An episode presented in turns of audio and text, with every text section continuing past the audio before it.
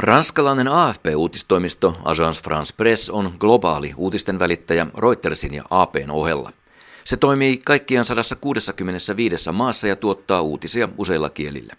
Journalisti Jean Robin on ottanut toimistoa sarvista kiinni ja sanookin mediakritiikin olevan aivan normaalia journalismin analyysiä, mutta tällaisen vaikutusvaltaisen uutistoimiston toiminnan kaapiminen lähestyy ammatillista itsemurhaa.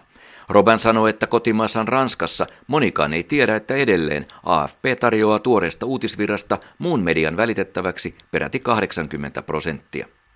Maailmassa, missä informaatiolähteet moninkertaistuvat erityisesti internetin ansiosta, A F P on samalla kertaa ongelma ja ratkaisu. Ratkaisu, sillä se sallii teoriassa valikoida ja todistaa oikeaksi tätä informaation runsautta, jota yhä useammin tuottavat amatöörit. Uutistoimisto on myös ongelma, koska se suodattaa liikaa ja täten välittää tietoa puolueellisesti. Juuri puolueellisuus, sensuuri, virheet, valheet ja disinformaatio ovat Jean Robinin A F P-analyysin keskiössä. A F P:n keskeinen ja jopa monopoliasema Ranskan mediakentässä aina vuodesta tuhatyhdeksänsataaneljäkymmentäneljä lähtien ja lailla vahvistettuna vuodesta tuhatyhdeksänsataaviisikymmentäseitsemän saakka on juuri nyt parlamentaarisen selvityksen alaisena. Samaten E U:n kilpailusäännöstö on pistänyt A F P:n perusteet ja rahoitusmallin suurennuslasin alle. Tässä valossa kiinteä suhde valtioon on kiistaton. Vuoden tuhatyhdeksänsataaviisikymmentäseitsemän laki sopimuksesta A F P:n ja Ranskan valtion välillä määrittelee valtion vuositilaussopimuksen sisällön. Se varmistaa, että Ranskan hallitus on A F P:n uutispalveluiden tilaaja. Palvelun hinnan pohjaksi on laskettu alueellisten sataviisikymmentätuhatta kappaleen levikin suuruisten sanomalehtien A F P:n vuositilauksen hinta. Se on kolmesataayhdeksäntoistatuhatta euroa. Tämä hinta kerrotaan kolmesataaviisikymmentä ja se merkitsee, että Ranskan valtio ostaa kaikkiaan kolmesataaviisikymmentä A F P:n vuositilausta tällä kolmesataayhdeksäntoistatuhatta eurolla. Yhteensä tämä tekee sata yksitoista pilkku kuusikymmentäviisi miljoonaa euroa. Se vastaa neljäkymmentä prosenttia A F P:n vuosittaisesta liikevaihdosta. Ranskan viranomaisten tarjoamien perustelujen mukaan nämä vuositilaukset ovat normaaleja kaupallisia liiketoimia. Vertailun vuoksi Jean Robin listaa numeroita muiden maiden ja julkisten instituutioiden uutispalvelutilausmaksuista. E U-komissio maksaa esimerkiksi juuri A F P:n tekstipalvelusta noin kolmesataakaksikymmentätuhatta euroa, mutta viideltä vuodelta. Saksan liittotasavalta maksaa maan kahdelle uutistoimistolle, D P A:lle ja D A P D:lle, yhteensä reilusti alle neljä miljoonaa euroa vuodessa, ja Britannian hallituksen keskusinformaatiotoimisto jää sekin reilun kaksikymmentä miljoonan punnan uutistoimisto vuositilauksillaan merkittävästi A F P:n valtiotilausten alapuolelle. Lisäksi A F P:n polkuhintapolitiikka saksankielisellä palvelulla on aiheuttanut närää liittotasavallan mediakentässä. Ranskassa A F P:n roolia korostetaankin tutuilla julkisen palvelun kriteereillä ja ne ovat saaneet komissionkin ymmärryksen. Sama on koskenut Ranskan hallituksen rahoittamaa tuoretta kansainvälistä T V-uutiskanavaa France kaksikymmentäneljä. Ilman olennaista julkista rahoitusta eivät tällaiset uutisoperaatiot olisi taloudellisesti millään tapaa kannattavia. On niin E U:n kuin Ranskan vihreän valon peruste ainakin toistaiseksi tälle rahoitusnapanuoralle. Mutta rahoituksesta Jean Robinin muuhun A F P:n mediakritiikkiin. Lista on pitkä ja esimerkkejä kymmenittäin. Ne journalisti on huolellisesti dokumentoinut alkuperälähtein. Toissa vuonna Ranskassa tutkittiin laajasti median Venäjäkirjoittelua. A F P:n alkuperäuutisointi tässä aihepiirissä on huomattavaa. Le Parisien -lehti käsitteli kolmen kuukauden aikana Venäjää sadassaseitsemässä jutussa. Lehden oma toimitus ei itse juurikaan asiaan kajonnut, sillä kahdeksankymmentäyksi prosenttia oli A F P-tuotantoa. Mutta A F P-jutuista vain reilut seitsemän prosenttia oli toimittajan nimellä signeerattuja. Sisällöllisesti yli puolet oli Venäjä-vastaisia ja maan opposition puoleen kääntyneitä. Pussy Riot, Berezovski, Depardieu ja Venäjän Syyrian suhde hallitsivat uutisointia. Maakuntalehdissä A F P hallitsi Venäjäkirjoittelua neljästäkymmenestä kahdeksaankymmeneen prosenttiin. Kymmenesosa oli signeerattuja ja yli kolmannes Venäjävastaisia. Kirjoitusten nimettömyys on mielestäni yllättävintä. onko kyseessä toimittajien suojelu vai enemmänkin kuuluisien toimittajien sulkeminen mediajärjestelmän pyhyyden sisään. Asia ei ole vähäpätöinen, sillä Le Parisienin levikki on puolisen miljoonaa, La Montagnen kaksisataatuhatta ja Alsace de Pein toistasataatuhatta. Tässäkin valossa A F P:n rooli voi hyvinkin olla poliittinen väline. A F P:n vaikutusvalta numeroissa on merkittävä. Liki kolmetuhatta toimittajaa, kahdeksankymmentä eri kansallisuutta, kattaus sata kuusikymmentäviisi maassa, kuuden kielen tarjonta, kaksikymmentäneljä tunnin palvelu tekstillä, videoilla, valokuvilla, multimedialla ja infografialla. Päivässä viisituhatta uutista, kaksituhatta valokuvaa ja arkistossa kahdeksan miljoonaa. T V-kanava ja niin edelleen. Tuotemerkkinä on luotettavuus ja toimittajien tinkimätön ammattitaito, palvelun nopeus, tiedon varmistaminen ja sen syvällisyys. Kuinkahan näiden kanssa kävi, kun edellinen paavi Benediktus kuusitoista Afrikan matkallaan lausui kuuluisat AIDS-mielipiteensä. Jean Robinille tämä esimerkki on kuvaava nykyiselle tiedonvälitykselle, sen voimalle ja nopeudelle ja kritiikittömälle ketjuttamiselle. Lähtötilanne oli vuonna kaksituhattayhdeksän se, että paavi oli lentokoneessa matkalla Kameruniin ja mukana oli kolmen suuren A P:n, Reutersin ja A F P:n toimittajat.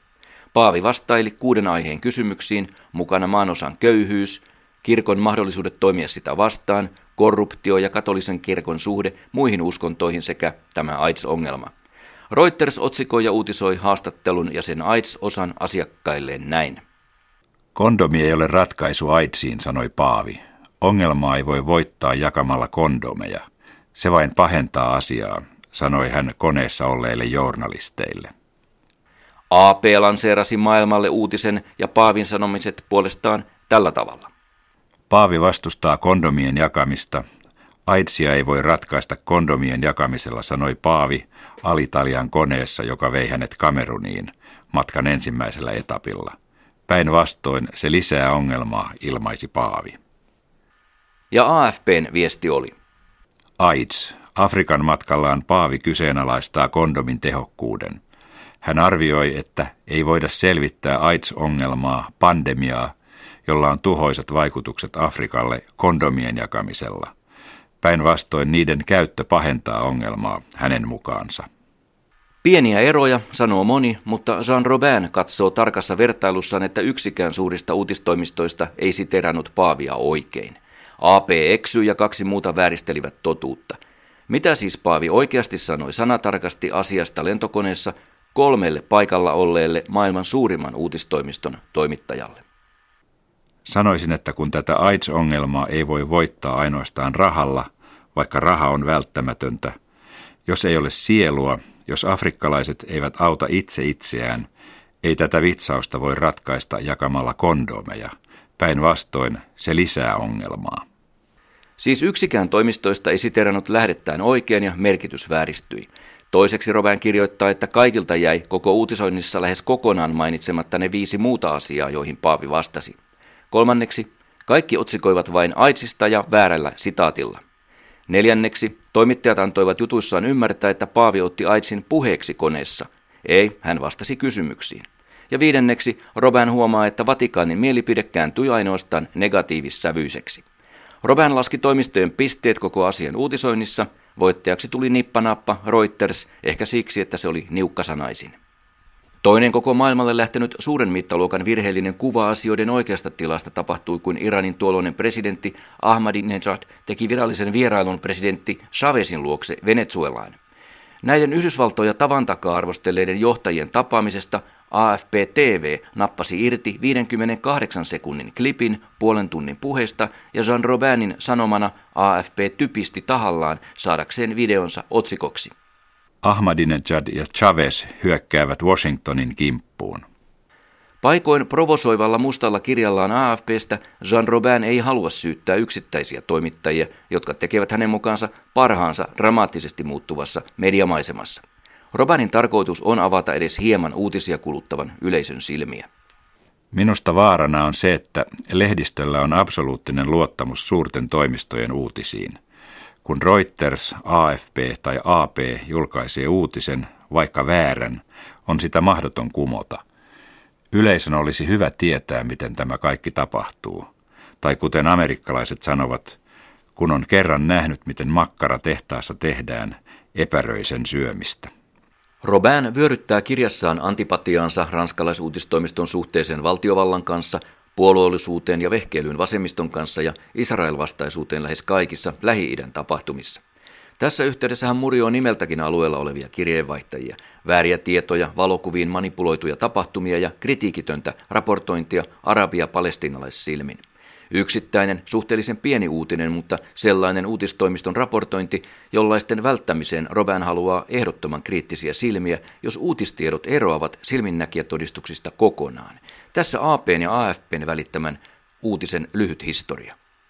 Kansainvälisen uutistoimisto A P:n ensimmäinen versio kertoi palestiinalaislapsen kuolleen haavoihinsa, kun Israelin ilmavoimien kone hyökkäsi asevarastotehdasta vastaan Gazassa. Palestiinalainen terveyspalveluiden vastuullinen edustaja oli lähteenä kaikille uutistoimistoille kahdeksanvuotiaan pojan kuolemasta Israelin koneen hyökättyä.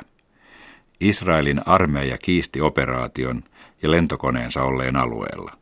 Uutistoimisto A P ryhtyi keräämään todistusaineistoa ja joutui korvaamaan uutisen kokonaan toisenlaisella versiolla. Pojan perheen ilmoitus ja silminnäkijöiden todistukset kertoivat kokonaan toisenlaisen tapahtuman kuin mitä ensin raportoitiin. Tuona päivänä pidettiin palestiinalaisterroristin hautajaiset Gazassa. Kuollut poika Barka al-Mughrahbi otti osaa hautajaissaattueeseen, kun aseistetut miehet ampuivat ilmaan. Lapsi sai osuman yhdestä harhaluodista. A F P:n ensimmäisessä versiossa poikaan osui israelilaisluoti yhden eteläisen Gazan kaistaleen rajanylityspaikan läheisyydessä. Eikö toimituksessa ole mitään vastuuta, puhisee Jean Robin. Median riippuvuus uutistoimistoista olisi tunnustettava, esimerkkinä viime keväänä A F P:n välittämä uutinen intialaisraketin räjähdyksestä Lähdössä. viisitoista minuuttia myöhemmin uutinen peruttiin perättömänä, mutta se oli ehtinyt jo ympäri pallon. Haitin maanjäristyksestä Ranskan T V kolme ja A F P esittivät kuvia edellisviikon Kalifornian järistyksestä ja Liberation-lehti Kiinan vuoden kaksituhattakahdeksan maanjäristyksestä. Selitykset olivat inhimillinen erehdys ja että France kolme ei ollut ottanut koskaan aiemmin materiaalia A F P:ltä, jonka toimittaja puolestaan oli kaivanut väärät järistyskuvat Dailymotionista. Kuva levisi myös B M F-uutiskanavan ruuduille. Pienemmät virheet huvittavat ja ihmetyttävät samalla. Amazon ei ole maapallon keuhkot viimeisen tieteellisen tiedon valossa, vaan meret, mutta tämä totuus ei kelpaa, kun kaatuvaa metsää on kuvana. Googlen saamat sakot puolitoista vuotta sitten elivät omaa elämänsä kaksikymmentäkaksi pilkku viisi miljardin dollarin suuruisena, vaikka oikea summa oli ainoastaan kaksikymmentäkaksi pilkku viisi miljoonaa. Pörssiarvojen vertailu eri vuosikymmeniltä on oma taiteenlajinsa. Uutistoimistot eivät suhteuta raha-arvoja ajan edetessä. Erilaiset tutkimustulokset ovat toimitusten arkipäivää ja niiden tulkinnat kuin lottoa. Rikos- ja onnettomuusuutisissa on eläviä julistettu kuolleiksi, ihmeparannuksia sattuu ja yksilöt väittävät kokeneensa sitä ja tätä. Urheilussa A F P voi kertoa Jeremy Linin olevan ensimmäinen aasialaisperäinen amerikkalaiskoripalloilija N B A:ssä. Muu media nielaisi totena, vaikka jo neljäkymmentäluvulla pelasi japanilaisalkuperäinen Wat Misaka, joka sattui samalla olemaan ensimmäinen ei-valkoinen N B A-pelaaja, eikä suinkaan ensimmäinen musta, Earl Lloyd. Pikkujuttuja, mutta A F P on uudessa strategiassaan tunnustanut tämän päivän journalistin pahimmaksi kilpailijaksi lukijan, kuuntelijan ja katselijan. Jean Robin listaa Ranskan kaikkivaltiaan toimiston uutta strategiaa näin.